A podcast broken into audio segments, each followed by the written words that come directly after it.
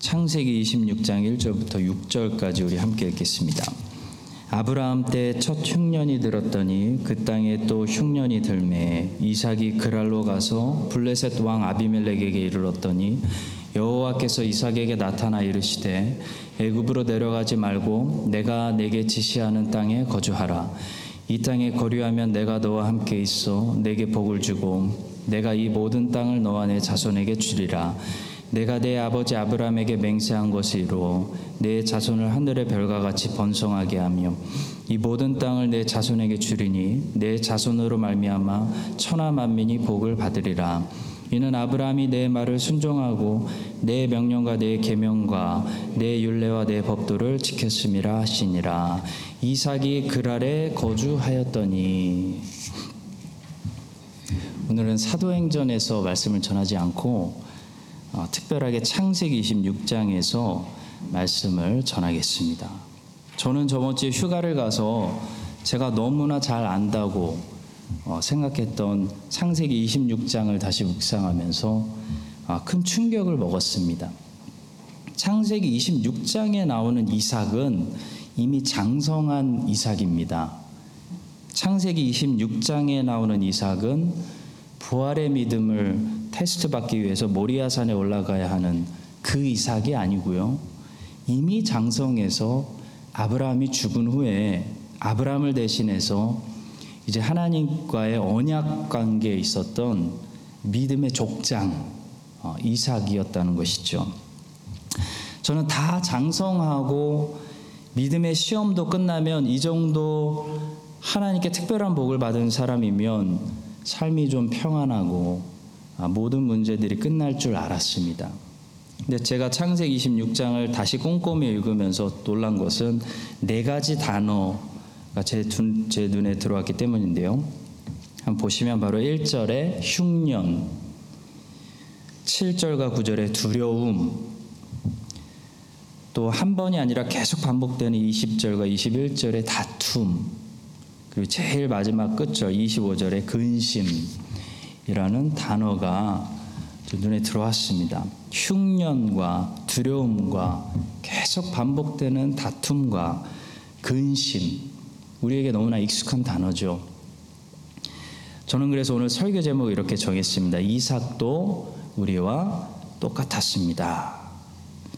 성도 여러분, 하나님께 특별한 선택을 받고 하나님의 언약을 가지고 있으며 하나님의 사랑을 받는 자녀가 된다고 해서 이 땅에서 인생을 살아가면서 흉년과 두려움과 한 번이 아니라 계속 반복되는 다툼과 근심을 피할 수 있는 것은 아닌 것 같습니다.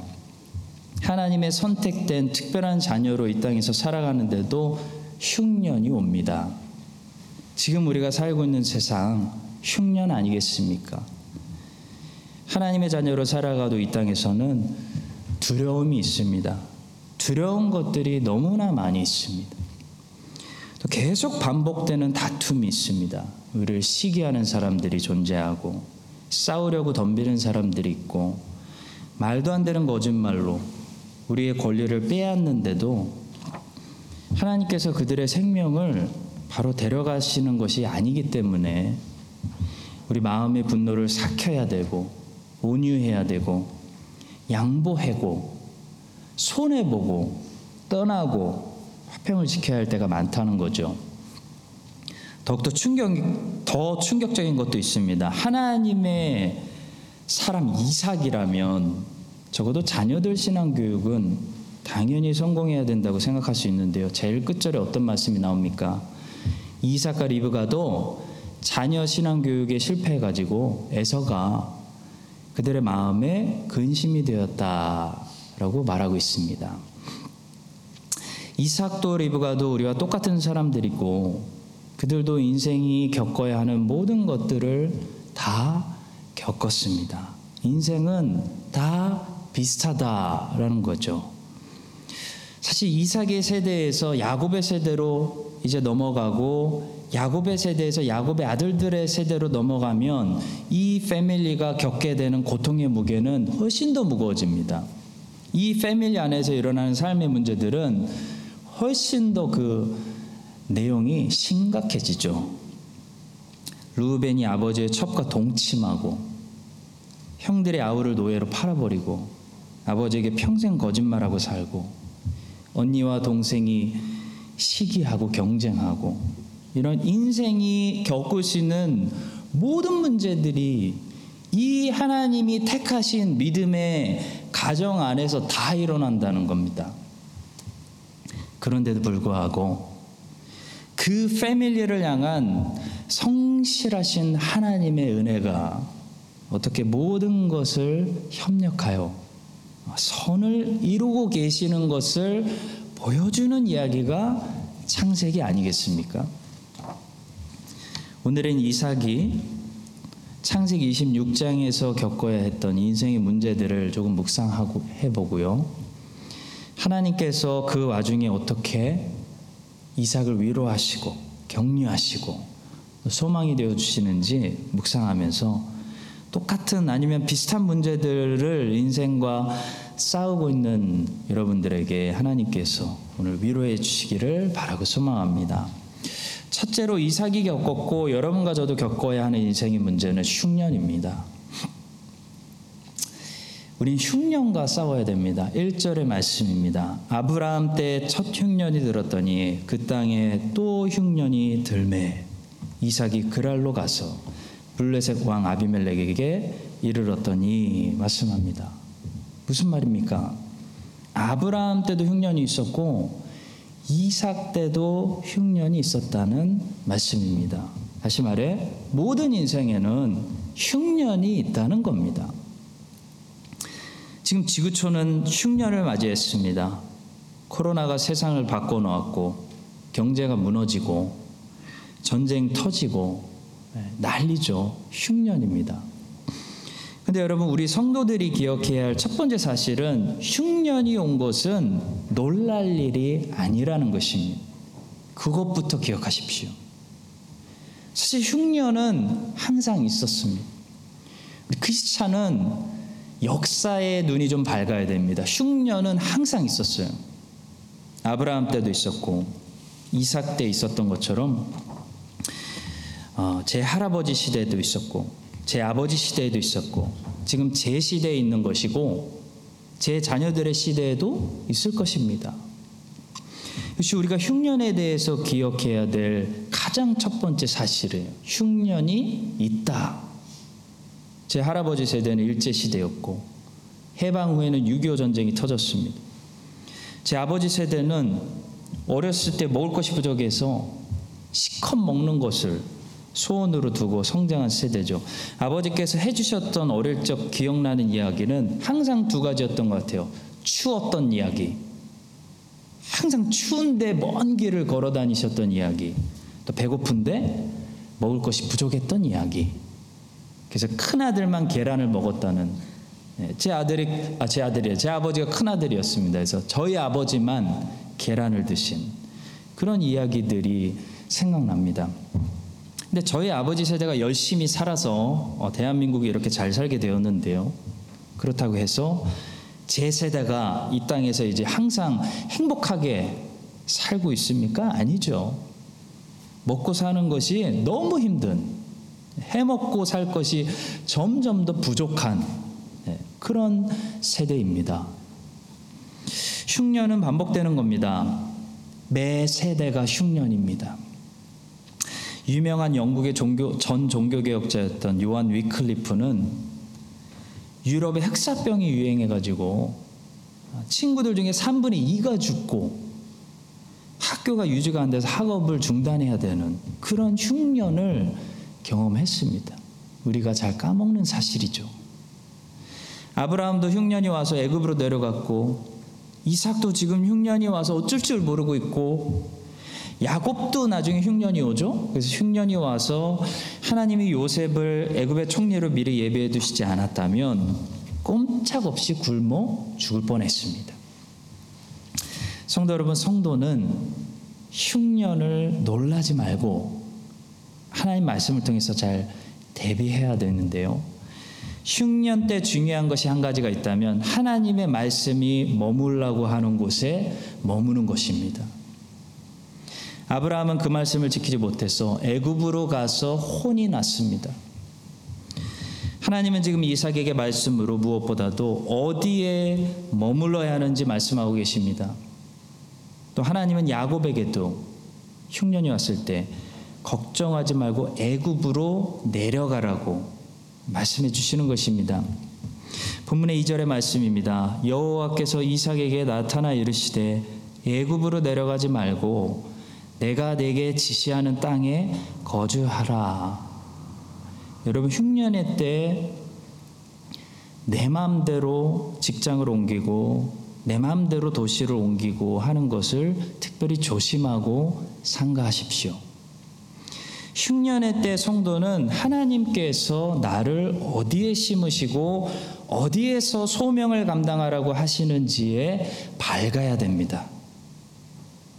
왜냐하면 하나님이 나를 심으신 장소에 하나님의 축복이 기다리고 있고 하나님의 공급이 있고 하나님의 뜻이 흉년 중에도 내 인생을 성취해 나가시는 하나님의 뜻이 있기 때문입니다. 이 사실을 기억하시고 흉년의 때 집 이사를 한다든지 다른 곳으로 이주를 한다든지 직장을 옮긴다든지 교회를 옮긴다든지 하는 그런 모든 일들 가운데 무엇보다도 하나님의 뜻에 순종해야 됩니다.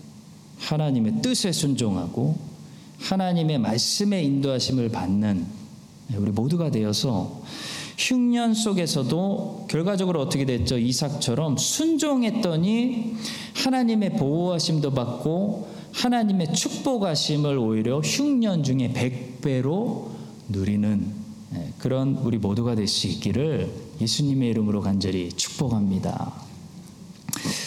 두 번째로 이삭이 겪었고 여러분과 저도 겪어야 하는 인생의 문제는 두려움입니다. 두려움. 두려움은 우리 모두가 평생 싸워야 하는 원수입니다. 적입니다.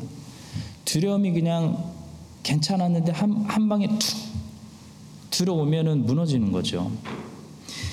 이삭은 하나님을 믿었는데도 이삭인데도 두려웠습니다. 저도 목사인데도 갑자기 두려움이 확 들어오더라고요. 눈물이 울컥하더라고요. 우리의 믿음이 이렇게 약하기 때문에 하나님을 믿는데도 우리는 두려울 수 있습니다. 자, 믿음의 조상 이삭도 두려워하는데 우리라고 어쩔 수 있겠습니까? 본문에 나오는 이삭을 보니까요. 두려우면 사람은 자꾸 이런저런 잔머리를 굴린다는 것을 알 수 있습니다. 술수를 쓰는 거죠. 이삭이 머리를 굴리기 시작합니다. 그리고 두렵기 때문에 아직 일어나지도 않은 일을 미리 상상해서 가장 부정적인 상상의 날개를 펼치고 있는 것을 볼 수 있습니다. 그랄에 가기도 전에 이삭은 그랄 사람들이 자기 아내가 너무 예쁘기 때문에 자기를 죽일 거다. 가장 최악의 시나리오를 상상하고 있는 거죠. 성도 여러분, 미리 걱정하고 계신다면 또 부정적으로 상황을 자꾸 상상하고 계시다면 우리들 마음속에 두려움이 있다는 증거입니다. 두려워서 자꾸 부정적으로 상상하는 거죠. 부정적으로 자꾸 상상하는 생각들 누구나 어느 정도는 가지고 있습니다. 말을 안 해서 그렇지. 목사도 어쩔 수 없어요. 저도 부정적으로 자꾸 상상의 날개를 펼칠 때가 있습니다. 부정적으로 살 부정적으로는 우리 인간이 얼마나 창의적인지 몰라요. 굉장히 크리에이티브해요. 괜히 부정적인 드라마가 시나리오가 튼튼하고 재밌는 것이 아닙니다. 부정적으로는 굉장히 크리에이티브해요. 우리는 긍정적으로 좀 상상의 날개를 펼치고 꿈을 꾸고 비전을 키우고 크리에이티브하고 막 해야 되는데 긍정적으로는 창의력이 딸리고요. 부정적으로는 너무 상상의 날개를 잘 펼치는 것 같아요. 엄청난 시나리오들을 생각합니다. 이삭도 지금 그러고 있는 것이죠. 그랄에 가면 분명히 어떤 놈이 나타나서 내 아내를 보고 그 아름다움에 반해서 친구들 불러다가 나를 몰래 죽이고 내 아내를 빼앗아갈 거다. 머릿속으로 상상하고 있는 겁니다. 그러니까 리브가에게 거짓말하라고 시키는 결론이 나오는 거죠. 성도 여러분 이렇게 두려울 때는 어떻게 해야 될까요? 일단 첫 번째로 두렵지 않은 척하지 말고 나는 지금 두렵다고 솔직하게 고백하는 것이 좋습니다. 두려움은 자꾸 인정하지 않으려고 할 때 더 커집니다. 두려움은 자꾸 인정하고 음지가 아니라 양지로 가져오고 빛 가운데로 가져오고 어둠에 속한 것들은 자꾸 빛 가운데로 가져와야 돼요. 솔직하게 고백하고 도움을 요청하고 나누고 대면할 때 두려움이 생각보다 작아지는 것 같습니다. 이삭이 아비멜렉에게 솔직하게 털어놓습니다. 시원하게 털어놓는 거죠. 그동안 하지 못했던 자기 혼자만 삼키면서 부정적인 상상의 날개를 펼치고 있던 이삭이 자기 두려움을 솔직하게 내가 이래서 이래서 너무 두려웠습니다. 인정하고 고백하는 것입니다. 구절의 말씀입니다. 이에 아비멜렉이 이삭을 불러 이르되 그가 분명히 내 아내건을 어찌 내 누이라 하였느냐 이삭이 그에게 대답하되 내 생각에 그로 말미암아 내가 죽게 될까 두려워하였음이로라. 성도 여러분 두렵지 않은 척 하면서 두려움을 숨기려고 하면요 더 부정적인 상상의 날개를 혼자 펼치게 됩니다. 그러지 말고 나 지금 두렵습니다. 정말 내가 이게 취직이 안 될까 두렵고 지금 이게 안 될까 두렵고 두렵습니다. 자신이 없습니다. 기도 좀 부탁합니다. 라고 서로 고백을 안전하게 나눌 수 있는 그런 교회 분위기를 우리가 만들어 갈 수 있었으면 참 좋겠습니다. 두려움에 몰래 사로잡히는 여러분들 되지 마시고요. 두려움에서 늘 두려움을 빛 가운데로 가져와서 늘 자유하는 여러분들 다 되시기를 주님의 이름으로 축복합니다. 세 번째로 이삭이 겪었고요. 여러분과 저도 겪어야 하는 인생의 문제는 다툼입니다. 본문에서 이삭은 다툼을 겪고 있습니다. 참 다툼이 없었으면 좋겠는데요. 네, 전쟁도 있고 다툼도 있고 다툼이 있는 세상에서 살 수밖에 없습니다. 이삭은 한 번이 아니라 자주 반복되는 다툼을 경험하고 있습니다. 19절부터 22절까지 한번 제가 다시 읽어보겠습니다. 이삭의 종들이 골짜기를 파서 샘 근원을 얻었더니 그랄 목자들이 이삭의 목자와 다투어 이르되 이 물은 우리의 것이라 하매 이삭이 그 다툼으로 말미암아 그 우물 이름을 에색이라 하였으며 또 다른 우물을 팠더니 그들이 또 다툼으로 그 이름을 신나라 하였으며 이삭이 거기서 옮겨 다른 우물을 팠더니 그들이 다투지 아니하였으므로 그 이름을 르호봇이라 하여 이르되 이제는 여호와께서 우리를 위하여 넓게 하셨으니 이 땅에서 우리가 번성하리로다 하였더라 말씀합니다. 성도 여러분 먼저 왜 다툼이 일어날까요? 왜 다툼이 일어나는지를 아셔야 되는데요. 이삭에게 다툼은 절대로 우물 때문에 일어난 것이 아니고요. 시기 때문에 일어났습니다. 우물은 그냥 표면상의 문제고요. 네, 그냥 핑계고요. 사실 표면 밑에 문제가 있었는데 시기였으면 시기. 시기 때문에 다툼이 일어난 거예요. 13절과 14절을 보시겠습니다. 그 사람이 창대하고 왕성하여 마침내 거부가 되어 양과 소가 때를 이루고 종이 심이 많으므로 블레셋 사람이 그를 시기하여 이게 문제죠. 하나님이 이삭을 잘 흉년 중에서도 하나님만 바라보고 하나님께 순종하고 있는 하나님의 사람이 잘 되게 하시고 이삭에게 복을 주시니까요. 블레셋 사람들이 시기심이 생겨서 이삭에게 자꾸 덤빈 것이지 그들에게 그까지 우물이 하나 더 필요해서 이삭에게 자꾸 달려든 것이 아니라는 것입니다. 여러분들과 여러분들에게 자꾸 달려들고 시비 걸고 다툼을 일으키잖아요. 그 표면 위의 문제, 그 우물 문제 때문에 그러는 것이 아니라 여러분들이 하나님께 은혜 받고 그들이 하나님 못 붙들 때 여러분들이 하나님 붙들어서 은혜 받고 복 받는 모습을 보고요. 시기심이 생겨서 저러는구나 라는 사실을 아시고 그 우물 문제로 길게 아, 같이 논쟁하지 마시기 바랍니다. 우물 가지고 이게 원래 우리 아버지 아브라함이 판 거다라고 논쟁해봤자 해결 안 됩니다.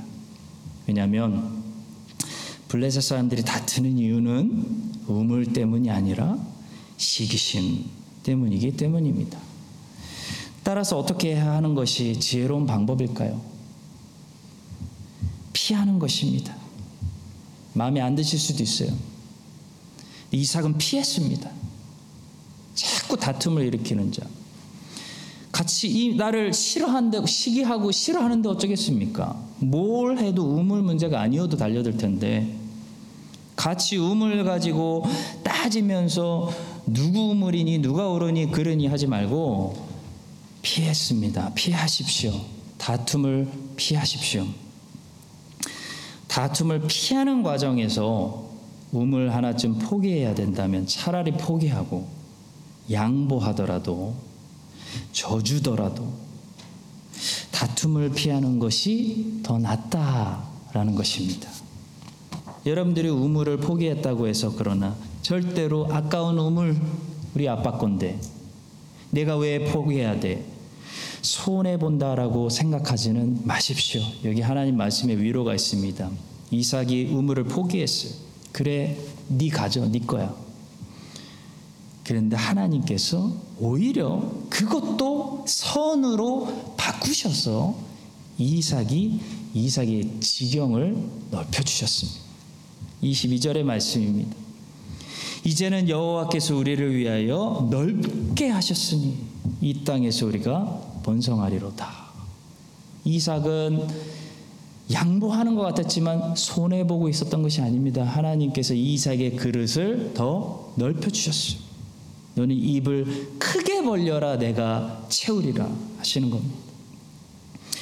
이삭이 우물을 블레셋 사람들에게 양보했기 때문에 이삭은 더 옆으로 움직이게 되었고 결론적으로 이삭이 지는 것 같은 그 양보를 통해서 하나님께서는 이삭의 지경을 더 넓히시고 이삭이 진 것이 아니라 이삭이 결국 승리하게 하셨다는 것입니다. 이 사실을 기억하시고요. 여러분과 저도 어차피 시기심 때문에 우리에게 덤비는 사람들과 다투지 마시고 우물 가지고 논쟁하지 마시고 하나님을 신뢰하고 다툼을 어, 지혜롭게 피할 수 있게 되기를 다툼을 통해서도 우리에게 손해가 나지 않게 하시고 오히려 우리의 그릇을 넓히시고 더 많이 축복해 주시는 우리 주님 예수님의 이름으로 간절히 축원합니다.